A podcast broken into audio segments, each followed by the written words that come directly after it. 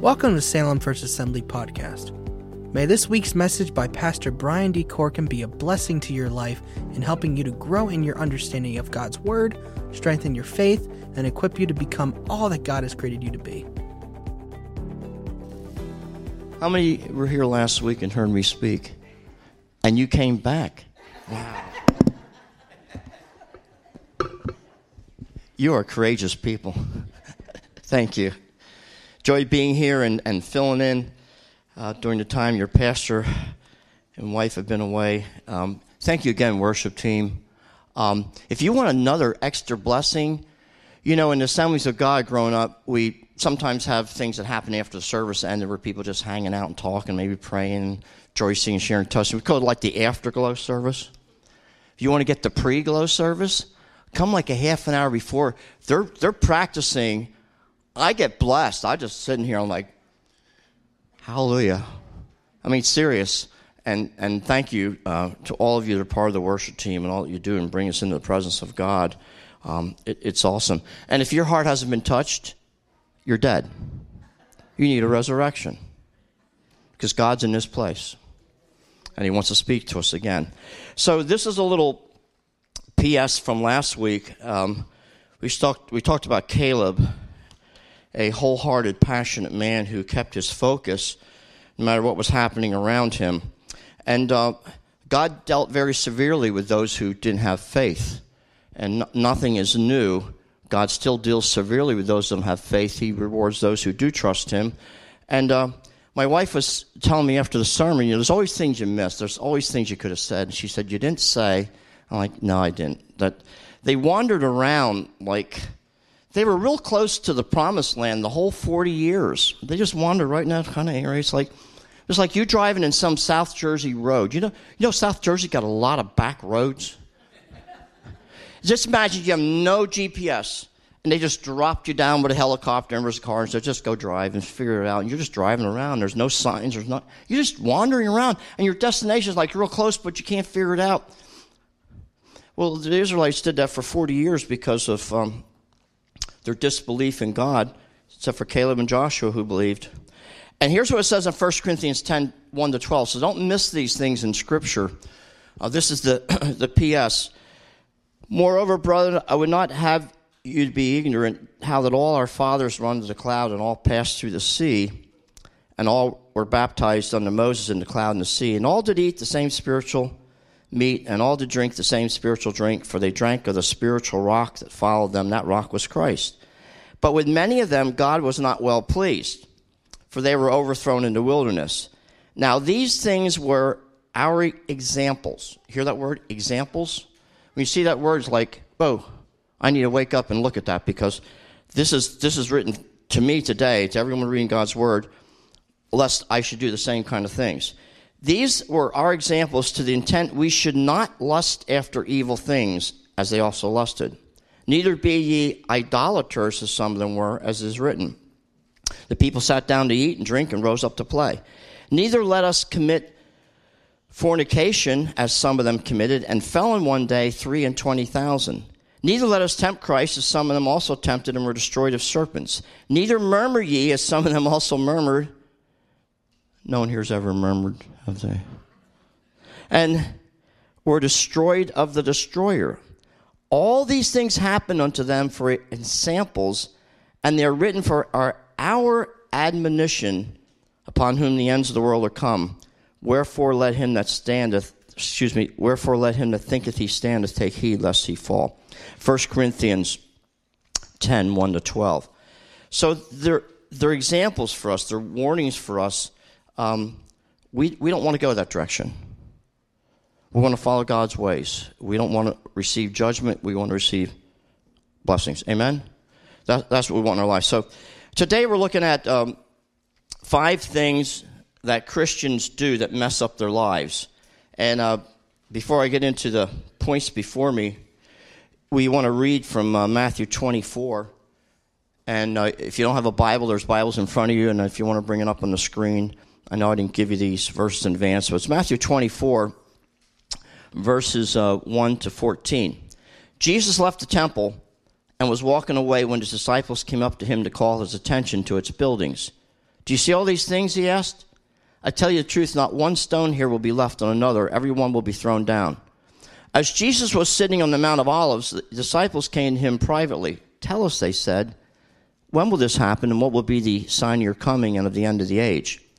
Jesus answered, watch out that no one deceives you, for many will come in my name, claiming, I am the Christ, and will deceive many. You'll hear of wars and rumors of wars. We're hearing that right now, aren't we?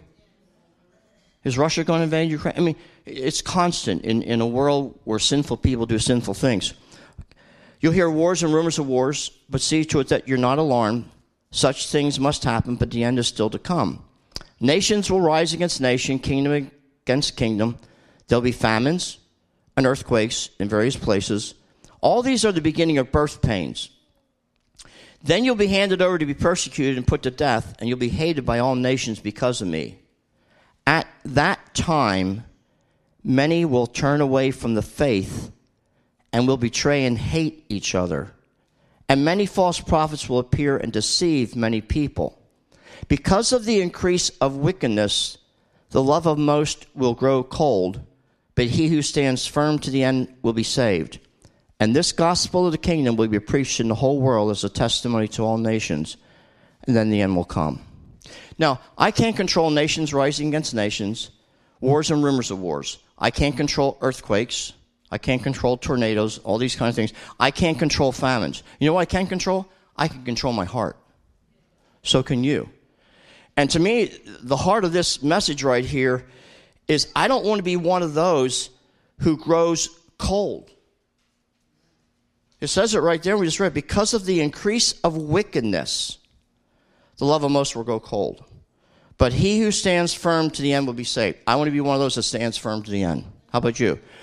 I want to be saved. I want to go to heaven one day. I'm not missing heaven for anybody or anything. Hell is forever. Heaven's forever. One place is really hot and filled with pain. The other place is joyful in every way, and it's a party forever. I'm choosing to go to heaven because I'm not going to let my love grow cold. I'm not going to get caught up with the wickedness around me. Now listen, as we're at your Loretta, she's downstairs with the kids. Turn down the volume on the world stuff. She's talking about, because you get so much of this coming into you. You got your, maybe you don't. How many have one of these? Phone. Anybody? I should say how many don't. If you don't have a phone, you have a computer. If you don't have a computer or phone, you got a TV. There's so much stuff that comes to us. And you can get consumed with it. I mean, you can watch news 24/7. You can bring it up on your phone, and you can just get consumed with the wickedness that's happening around you and all the turmoil. And you can get really tribulated when you pull up to get gas in your car and look at how much it costs. I mean, there's so many things that can tribulate you and consume you. Got to turn the volume down on the stuff around us and turn the volume up on God and His Word. That's what keeps us on target. Or else we just get sucked up with the world, and then we get cold and we walk away from God. I didn't say that. I just read that here in Matthew, in the end times. Don't be part of those whose love grows cold. Don't tell me it's impossible to serve God. And the reason I say that is because when I look at the Bible, I look at situations that are a whole lot worse than what we deal with. I can't imagine being alive in Noah's day. 120 years preaching the gospel. 8 people got on the boat. Now think about this. 8 people got on the boat. The boat was big enough for a lot of people. If you haven't had a chance to visit the replica of the Ark out in Kentucky, how many ever have been out there? It'll blow your mind. When people say, well, how could all the animals fit?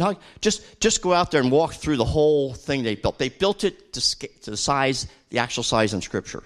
We've been there. It's just awesome. There's room for a lot of people, but only 8 people, Noah and his wife, Noah's 3 sons, and his sons' wives, stayed true to God. Don't tell me it's not possible to stay true to God. There are more than 8 righteous people in our world today. I think there's more than 8 right here, if I'm counting, okay? So think of it, 120 years building a boat, people calling you all kind of names. Yeah, that old crazy guy, you got to be in a mental institution. He says it's going to rain, there's going to be a flood, he's building the ark, listening to God. all the wicked things that could be said about him and everything, blah, blah, blah, blah.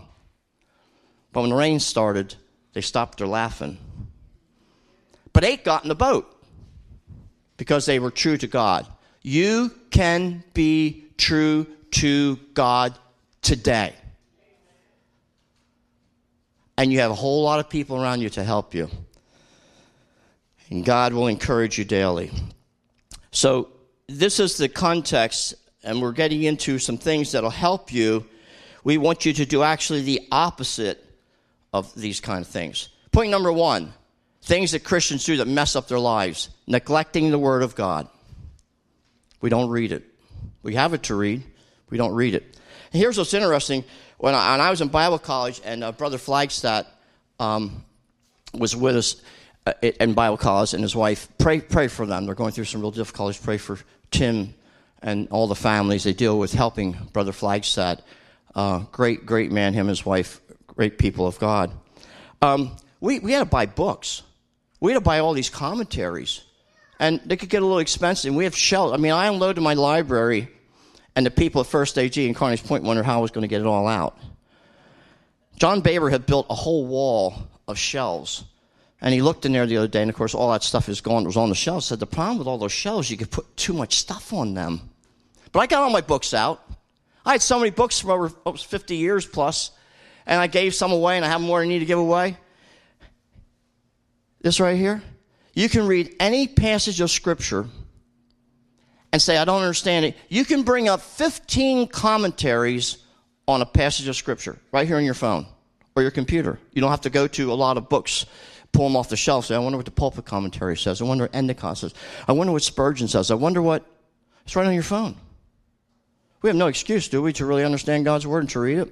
You can read the Bible on your phone. Actually, the phone will talk to you if you want it to talk to you because you have trouble reading. I mean, we have so many things today to help us get into God's Word. But if we neglect it, we pay the price. And unfortunately, we have those that do neglect God's Word, and they pay the price. And I just want to encourage you, if you're not getting into the Bible and reading it, then Satan's going to come, and he's going to deceive you about things. They tell me, and I never was a teller, they tell me that bank tellers have learned to detect counterfeit money by handling the real money. They don't detect counterfeit money by having 10 samples of counterfeit money in front of them because there's always new counterfeits. And I was reading something. I just looked it up this morning again. And this guy who's been a teller and worked in the bank for years, he says, I feel the money. There's something about the feel of real money. And when something doesn't feel right, I set it aside. And then others check it. So there's something about handling the real that helps you detect the counterfeit, right? The real is God's Word. And so the psalmist says in Psalm 119, verses 9 to 16, how can a young man keep his way pure? By living according to your word. I seek you with all my heart. Do not let me stray from your commands. I have hidden your word in my heart that I might not sin against you. Praise be to you, O Lord. Teach me your decrees. With my lips I recount all the laws that come from your mouth. I rejoice in following your statutes as one rejoices in great riches. I meditate on your precepts and consider your ways. I delight in your decrees. I will not neglect your word. My wife and daughter and I were discussing yesterday a tragic event that took place back in 1978, and it was the Jim Jones tragedy. How many remember the story of Jim Jones? Jim Jones took a whole bunch of people to South America, to a country called Guyana, okay? And then we read the news. It came out. It was in November. I think it was November 18th, 78. Over 900 people died. Many of them forced to drink Kool-Aid that had cyanide in it. Others were shot and so forth. But here's what's interesting about that story.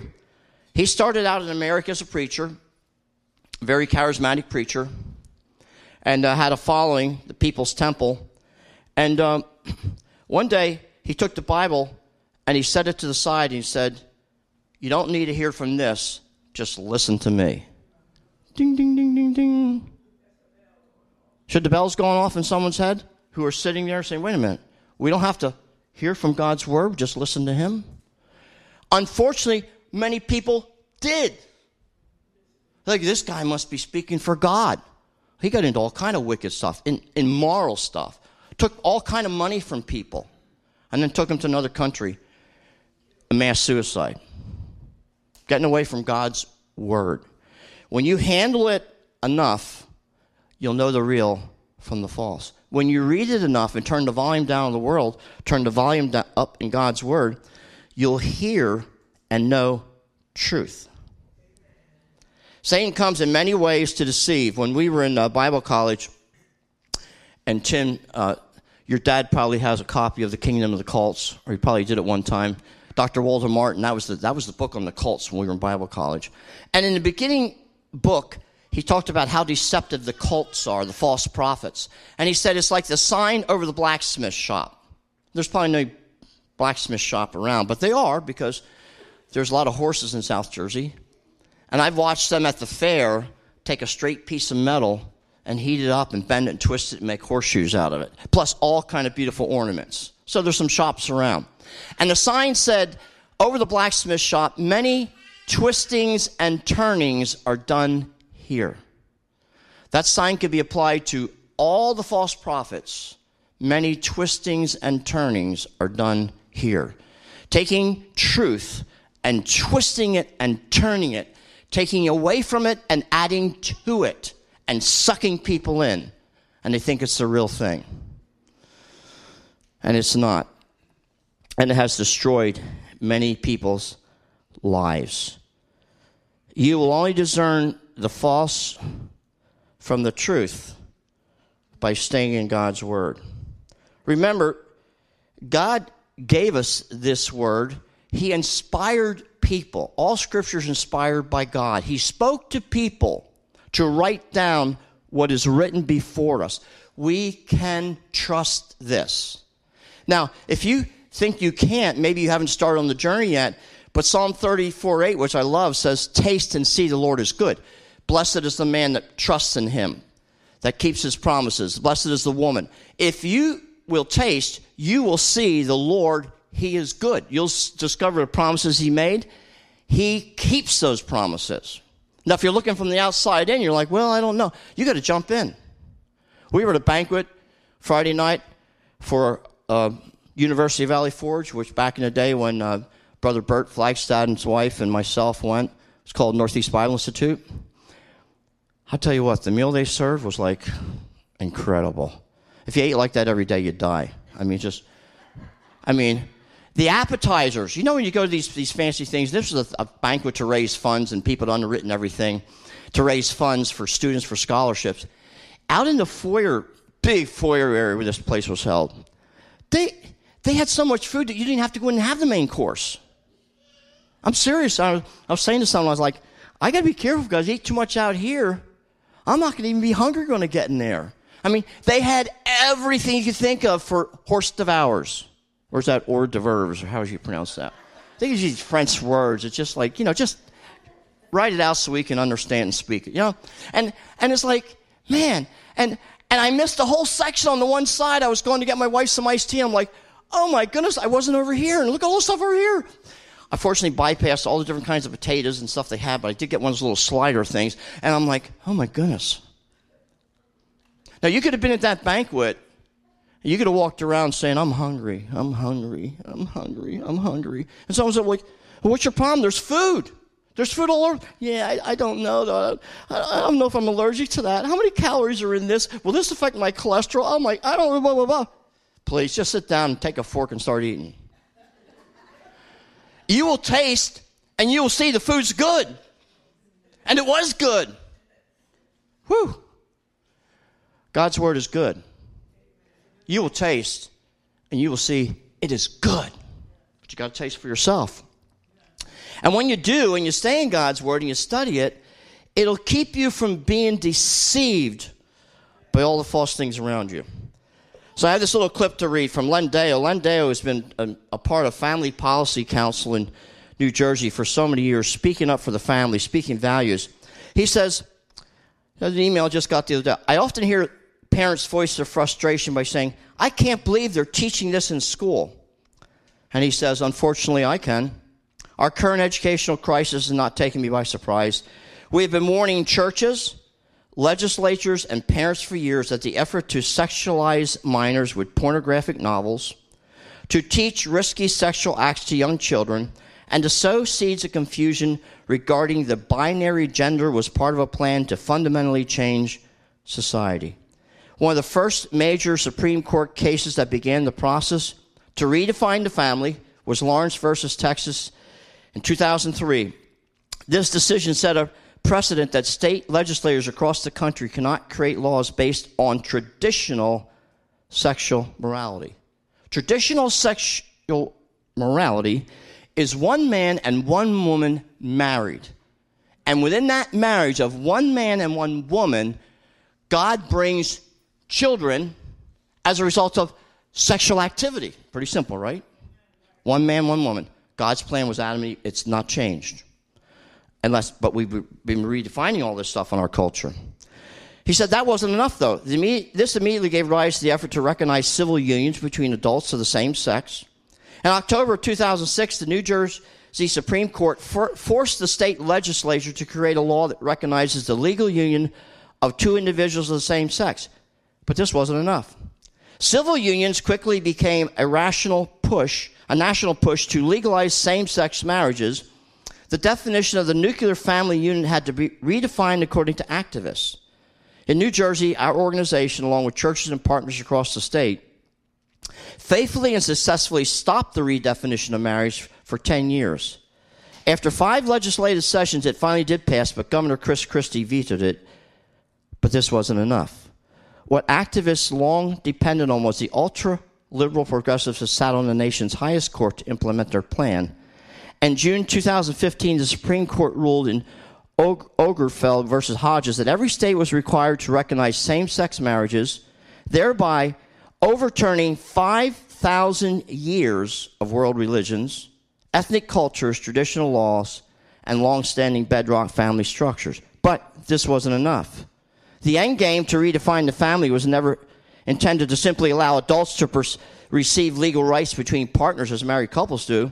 It was always about teaching the next generation of children to adopt new sexual ethics and practices. And he says, next week we will continue drawing the direct link between the kindergarten classroom in New Jersey and the national decade-long movement to force the state to end its recognition of the gender binary. And it goes on and on. You know why we have those things happening? Because people have wanted to legalize sin and they've rejected God's clear word. And I hate to say this, but some in our churches have done the same thing. We have church people that think there's nothing wrong with two people getting married of the same sex. What's wrong with it? It's sin. That's what's wrong with it. It's in God's word. That's what's wrong with it. And it doesn't matter how you feel or how you think or what our culture says. It's always, what does God's word say?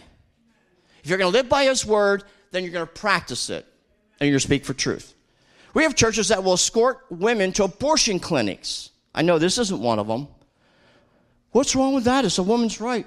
Who cares about the unborn innocent baby who's going to be killed in an abortion clinic? Thou shalt not murder is still one of the 10 Commandments. In case you haven't checked that out. It has never been removed. We murder the most innocent because, well, I got pregnant. That wasn't the plan. Well, when two people get together in bed, that happens. Now you can give birth, and if you don't want the child, you can give that child for adoption. By the way, Cornerstone Women's Resource Center has all the helps to help people in every situation, and we're always excited when a woman says yes and gives birth. Some have given their child up for adoption. Others have realized God's grace, his sufficient grace, will help me, even though this wasn't planned. By the way, I wasn't planned.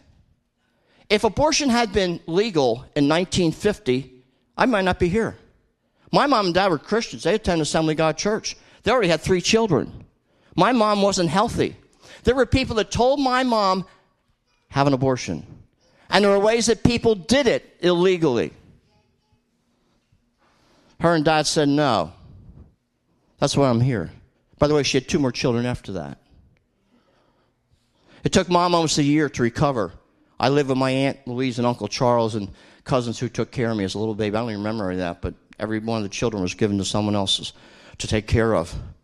But God made a way where there wasn't a way. He always does. So just because a society redefines God's word and labels things that are sin as okay never means it's right. It's always wrong when it goes against God's word. God's word trumps everything. You need to understand that. So you need to stay in God's word, because if you don't, you're going to get sucked up with all the deception all around you. Well, this one said that, and this one wrote a book, and that one was on TV. It does not matter. What does God's word say? This will keep you on track. And if you neglect God's word, you're starting to drift away. A second thing that Christians do that mess them up is they forsake fellowship in the church. Now, some of you here are of the age that, well, you're retired. I understand. I'm retired. They say, you tired of retirement treating you, Pastor? It's good. I'm tired every day, and then I get retired, and then I get some sleep, and I have some energy, and then I get tired again. You know, we just joke about it. So a lady said to her retired husband, she said, what do you plan to do today? He said, nothing. She said, well, you did that yesterday. He said, I know, but I'm not done yet. Okay. That should not be the attitude of us as believers, no matter what our age. Now, there's times to relax and be refreshed, but God has work for us to do, okay? So point number two is forsaking fellowship in the church. Forsaking fellowship. Well, it's not doing it for me anymore. Did you see the way the pastor was dressed last Sunday? Did you smell that perfume his wife was wearing? Did you see sister so-and-so? Did you hear her? It's just not doing it for me anymore. And I'm just not getting fed. I'm just not going anywhere. And now so-and-so, oh my goodness, that guy's a deacon. Did you hear what he said? These are all things that happen with people, and then they start drifting away, forsaking the fellowship, looking to people instead of looking to God. I saw on your screen this isn't a perfect church. Oh, I was horrified. No, I wasn't. Because no church is perfect except the church in heaven. But the Savior, the leader of the church, is perfect. All the rest of us are working together to be like Jesus. Romans 12:10 says, be devoted to one another in brotherly love. Honor one another above yourselves. Galatians 6:2 says, carry each other's burdens, and this way you will fulfill the law of Christ. 1 Thessalonians 5:11, therefore encourage one another and build each other up, just as in fact you're doing. 1 John 4:11, dear friends, since God so loved us, we also ought to love one another. Hebrews 10:24 and 25, let us consider how we may spur one another on toward love and good deeds. Let us not give up meeting together, as some are in the habit of doing, but let us encourage one another, and all the more as you see the day of Christ's return for his faithful ones approaching. And then you can read Acts 2:42 to 47, where it talks about the interaction of the New Testament church, how they met daily to worship, and they met for instruction, they broke bread together, and they went out and shared the good news. Word wife, if you try to figure it out, wife. Worship, instruction, fellowship, evangelism. It's easy to remember. 4 necessary ingredients of a church. This hanging out together is so, so important, because we encourage one another. We are devoted to love one another. We serve one another. You can't do that sitting in your lazy boy recliner every Sunday. I mean, if you have to sit there because you're not feeling good, I understand it. But for some people, they never feel good enough to go to church. Monday morning, I'm going to Walmart, though, because they got specials. I'm going to that football game. I don't care if it's 6 degrees. Really. So, before I open up the envelope, anybody tell me what I got in there? I know, it's hard to tell because if you can figure it out, I'll give it to you when it's over. A what? Trumpet. No, not trumpet. Good guess. A what? Handlebar?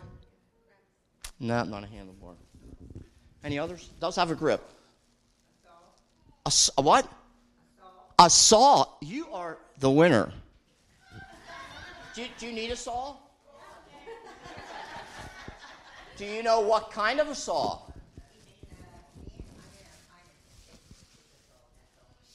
How about a hacksaw? But there's something about this hacksaw that's different. It's got a growth on it. Now, this is an old hacksaw. I have old tools got from my parents and people cleaned out stuff over the years. And these old hacksaws have been replaced by sawzalls. Anybody have a sawzall? Oh my goodness, they're just like the cat's meow. You just hit that, says, you can put a hacksaw blade on there, a regular blade for cutting wood. This saw is hanging in my one shed, and I looked at it one day, I'm like, hey. The mud daubers, or the mud wasps, found the saw. See that growth on there? It's a hunk of mud. They do a great job, just what God designed them to do. And inside, they say when you break them open, they kill all these spiders, and they put them in there so when their youngins hatch, there's food. Be glad you're not a spider. You might be inside a hunk of mud. I thought about this, and I thought, that's what happens when people just hang around and do nothing. Stuff grows on them.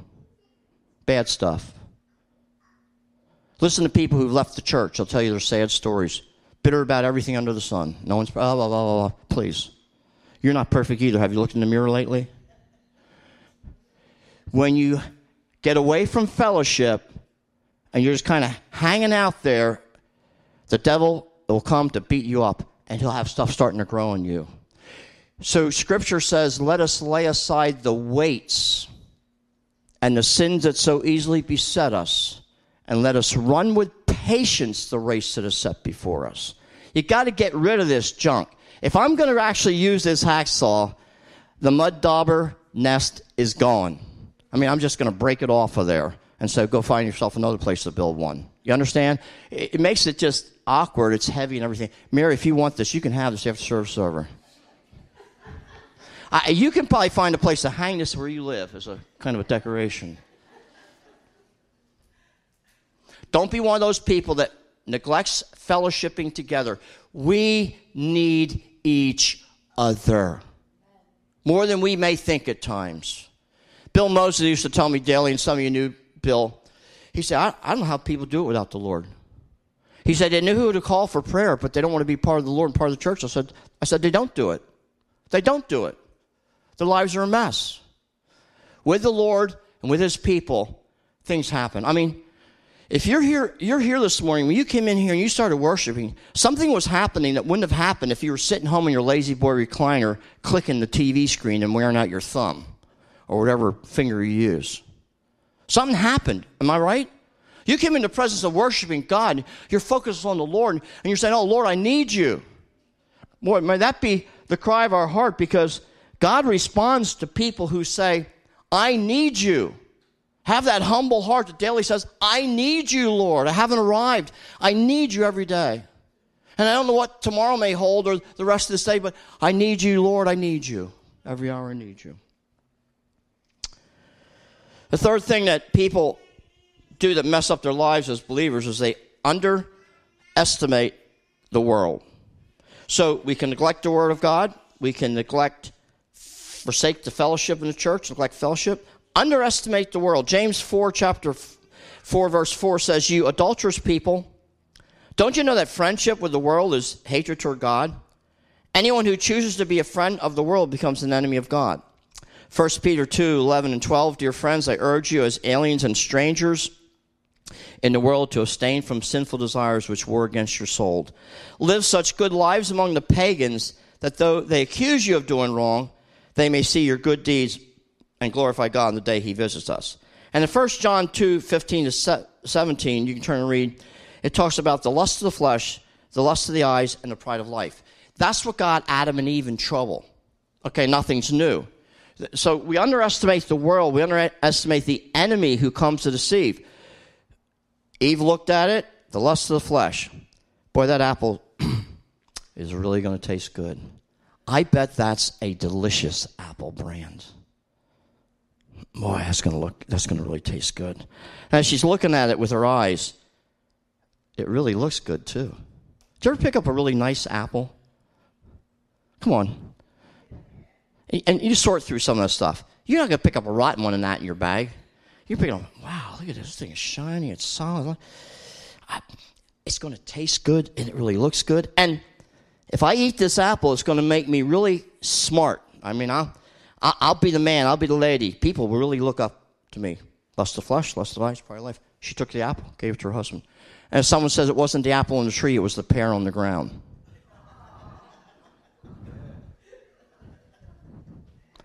You know what? It's still the same. We like to blame things instead of ourselves. But James says that every person is deceived when they're drawn away of their own lust. Then they give into it and they do something they shouldn't do. Don't ever estimate the Satan and the world that you live in. Satan is always looking to draw you away in every way he can by things that look good. It's going to taste good. Boy, I'm going to lead. I'm going to be the man. I'm going to be the bomb. I'm going to be, wow. Be careful. Don't ever underestimate the world. Stay close to Jesus, and you'll recognize the deceptions. You'll recognize when Satan comes as an angel of light, it says, to deceive. Be careful.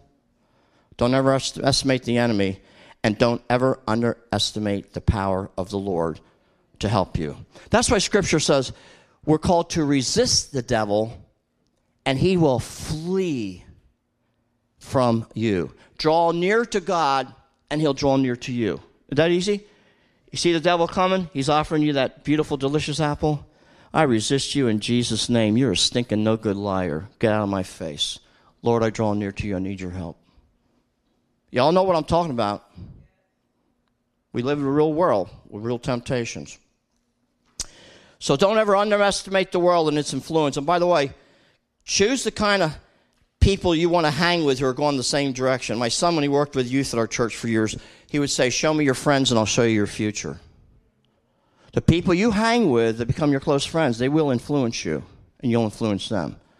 Why don't you hang with people that are on the road to heaven? We live around the corner, actually, from the church here, about 3 miles. We're on King's Highway.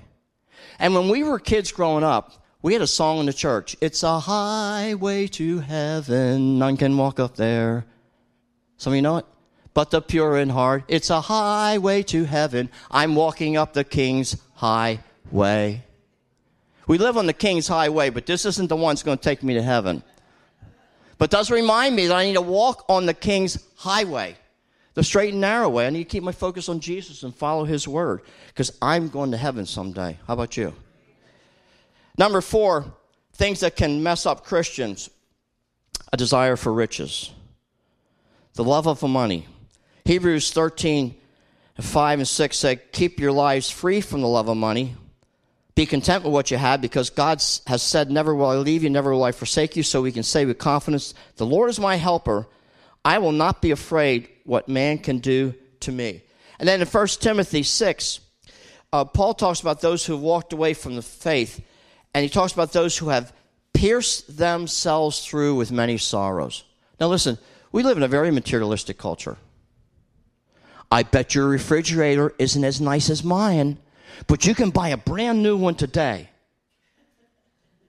Your car's a little older now. Monty, you need to get a newer car. You can buy one today. You got that right. You can buy anything. In fact, if you don't have the money, you can just charge it.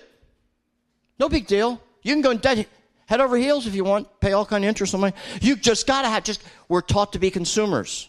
The advertisements are before us all the time on TV. And I would tell you what, there's some people that waste a lot of money on Super Bowl commercials.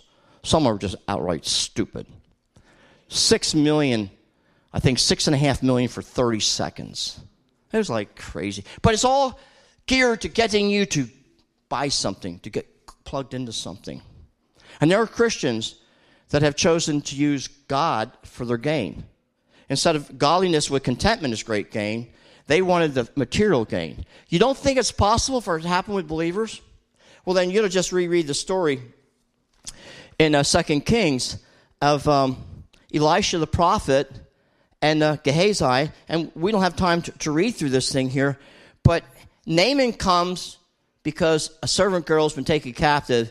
And she says, I know there's someone that would pray for you and God could heal you. So Naaman comes. He dips in the muddy Jordan River. He's first ticked off. You ever get ticked off about God? This river? There's cleaner rivers where I live, right? And his servant had to convince him, you got leprosy, buddy. Just do what the prophet says. Hello. He finally dipped. He's cleansed. Now he wants to give Elisha all these garments and money and everything. Elisha said, nope, we're not making gain out of the gospel here. I'm not charging you for a miracle. Go your way. Gehazi, the servant, says, wow, we just missed an opportunity. So he goes running after Naaman, says, hey, my master changed his mind. You know, we like some garments and gold and blah, blah, blah, blah. Oh, here, take all this, take all this, take all this. By the way, he had served with a prophet of God and seen all kinds of miracles. He wasn't told about them. He saw them. He got caught up with the greed of wanting stuff. And then, of course, he lied to Naaman, and then he lied to the prophet. You know, God reveals things to people. The prophet said, hey, where'd you go? I didn't go anywhere. Really? Read the whole story. And then Gehazi is stricken with leprosy for the rest of his life. Okay, it's all there in Scripture. Getting caught up with stuff. Don't get caught up with stuff. Get caught up with God. And God will provide all of our needs, not our greeds, according to his riches and glory. Be content with what you have and ask God for something you need. And then every now and then, isn't it cool how God just wants to give you handfuls on purpose? Like Boaz with Ruth. Just leave some extra for her. She's gleaning. She comes home like, look at all the stuff I got. And Naomi says, where were you gleaning? Oh, I was in Boaz's field. Whoa! Something's happening here. And it was. They later got married. This is a really neat story. Handfuls on purpose. Don't get caught up with all the stuff that you think you need. Get caught up with Jesus. Then the money you're going to waste on buying something you don't need because your car doesn't have all the bells and whistles because it's 5 years old, give that money as a sacrificial gift to your church right here who needs to get caught up with its finances. It's all in the bulletin. I read it. And watch how God will provide for the things you need. He's faithful, is he not? Final thing that people do, and I know my time is running out. I got to slow the clock down. There's no clock here. Hallelujah. Failure to seek the Lord. You want a story for that? It's Joshua chapter 9, verses 1 to 21. And again, I'm not going to read it for sake of time, but you probably read it. The Gibeonites heard about Joshua and the children of Israel. They heard about they were wiping everybody out. So they figured, oh, we don't want to get wiped out. And they were living pretty nearby to where Joshua was at the time, the Israelites. So they devised this whole plan. We'll just come and we'll bring moldy bread, and we'll bring our wine containers that they're all cracked and wore out, and our sandals and everything. And we'll just come up with this disguise that we come from a great distance away, and would you make a treaty with us? And it's all recorded there. But here's the verse. Verse 14 of Joshua 9. The men of Israel sampled their provisions, but did not inquire of the Lord. Then Joshua made a treaty of peace with them to let them live, and the leaders of the assembly ratified it by oath. Do you think it's by chance that one of the gifts of the Spirit is discernment? We need discernment. The provisions looked old and moldy and the shoes wore out. You came from a great distance, so you must be telling the truth. Okay, we'll let you live. 3 days later, they found that they'd been deceived. Then they had to be true to the covenant they made with them. They couldn't destroy them. So they made them their slaves. It's all recorded here in Scripture. Don't be so quick to make a decision. When something comes to your door, you know, there's a simple phrase that we've heard growing up. I think I'll sleep on that. I think I won't make a decision right now. Well, I think for a Christian, you need to sleep on it some, and that means you need to inquire of God. Don't be so quick to make a decision because of what your eyes saw or your mouth touched or what you feel. Inquire of God. This is Joshua, by the way, so leaders can make mistakes. This is Joshua. He's the leader. Moses is gone. Joshua and the elders with him, they said this must be real. But they didn't inquire of God. Inquire of God. And you know what? When you blow it, you need to be true to what you said. And you need to live with it. You need to own it. That's what they did here. They couldn't just say, okay, you deceived us, we're killing you. They couldn't do that. You need to inquire of God. And he will keep you from making bad choices. Anybody know what I'm talking about? So I guess, is my time? Hey, I got 6 minutes. You guys start coming at worship team.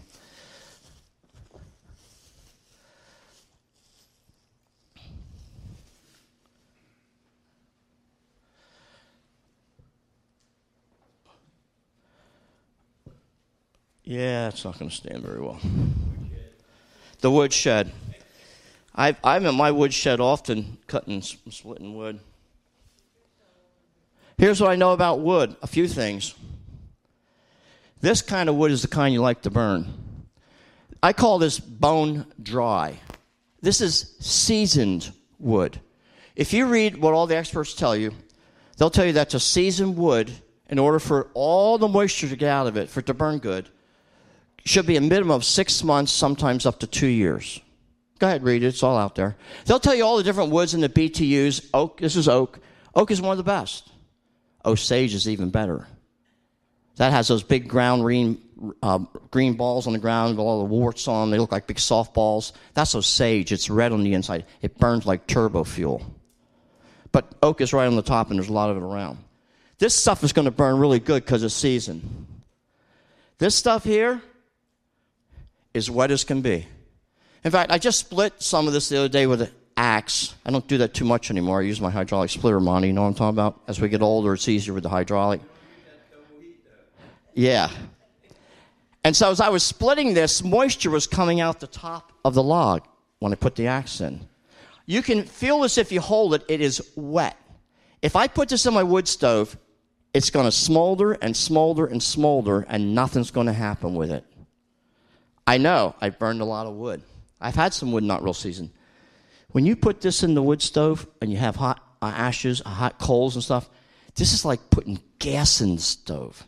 You put this in, you open up the bottom door for the draft, it goes, whoosh, just takes off, just eating it up like, yes. This here, there's a big no. 6 months or so, this might be ready to burn, but right now it's got all kind of moisture in it. It's terrible. What's that got to do with me as a Christian, Pastor Keith? Well, seasoned wood burns hot.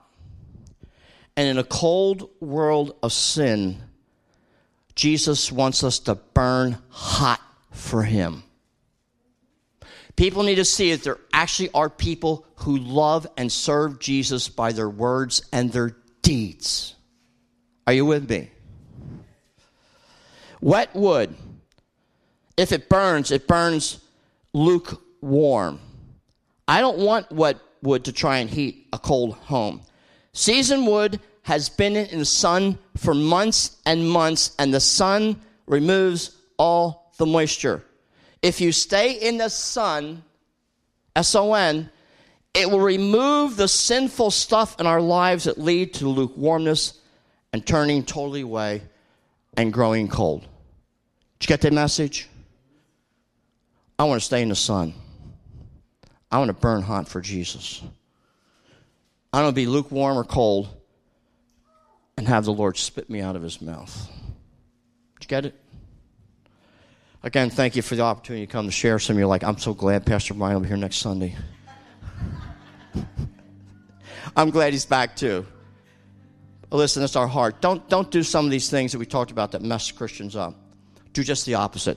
Get into God's word. Stay in fellowship with God's people. Crying out loud, don't ever underestimate the world. Don't get caught up with all the stuff of the world and all the things it offers and get caught up with riches and get away. Seek God. Make decisions after you've heard his voice. Burn hot for Jesus. Amen. Lord Jesus, we ask you to help us today. We live in a real world with real temptations and struggles. But reminded that greater are you in us than the evil one, Satan, who's in the world. And through you, Lord, we are victorious. We can stand firm like Noah and his children and his wife and their wives did.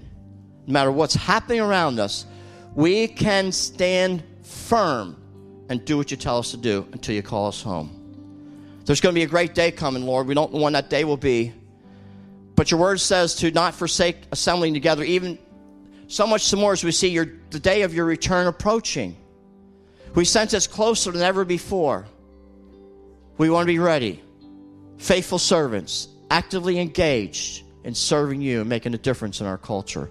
We want to be that bright and hot light set on a hill that all can see, shining for you, for you alone are our salvation. Today we give you praise and glory as we conclude this service. Forgive us and cleanse us if we got caught up with any of these things, and draw us close to you. And may our prayer daily be, as we sang earlier, I need you, Lord. Lord, I need you. We give you praise. In Jesus' name. If you're here today, you've never accepted Christ, I need to tell you today's your day. Not tomorrow, not next week, not next year. Today, as you hear the voice of God speaking to you, don't resist him. Say yes to him. He loves you. He wants to bring great blessings in your life. Well, let's just sing that again. Lord, I need you. Come on. Oh, Lord, I need you. Oh, I need you. Every hour I need you. My one defense, my righteousness. Oh, God, how I need you. To teach my soul to rise to you. Oh, when temptation comes my way, for when I cannot stand, I fall on you. Oh, Jesus, you're my hope and stay. For when I cannot stand, I fall on you. Oh, Jesus, you're my hope and stay. Oh, Lord, I need you. Oh, I need you. Every hour I need you. My one defense, my righteousness. Oh God, how I need you. He's our one, my one defense, my righteousness. Oh God, how I need you. Yes, Lord, that's our prayer today, Lord. That we will always need you, Father, Lord. That you would not just be a Sunday thing, Lord, but you would be a daily relationship with us, Lord. That we would put you first in all things, Lord. That you would go before us, Lord. That we would not question anything, Lord. That we would know that you have a greater plan, Lord. That you have a greater timing, Lord. That your ways are perfect and higher, Jesus, Lord. We just lift you up in this place, Lord. And as we go out of these walls, Lord, let us be a light for you, Lord. Let us show the hope that there is in the mighty name of Jesus, Lord. That we would invite them into your house, Lord, to encounter your presence, Lord, to encounter your spirit, Lord. And we just thank you for all you have done, Lord. Strengthen us each day, Lord. Give us the peace that surpasses all understanding, Father. Lord, we just lift you high in this place. In the mighty name of Jesus, Lord. And all God's people said, amen. Amen. Well, we thank you for joining us today.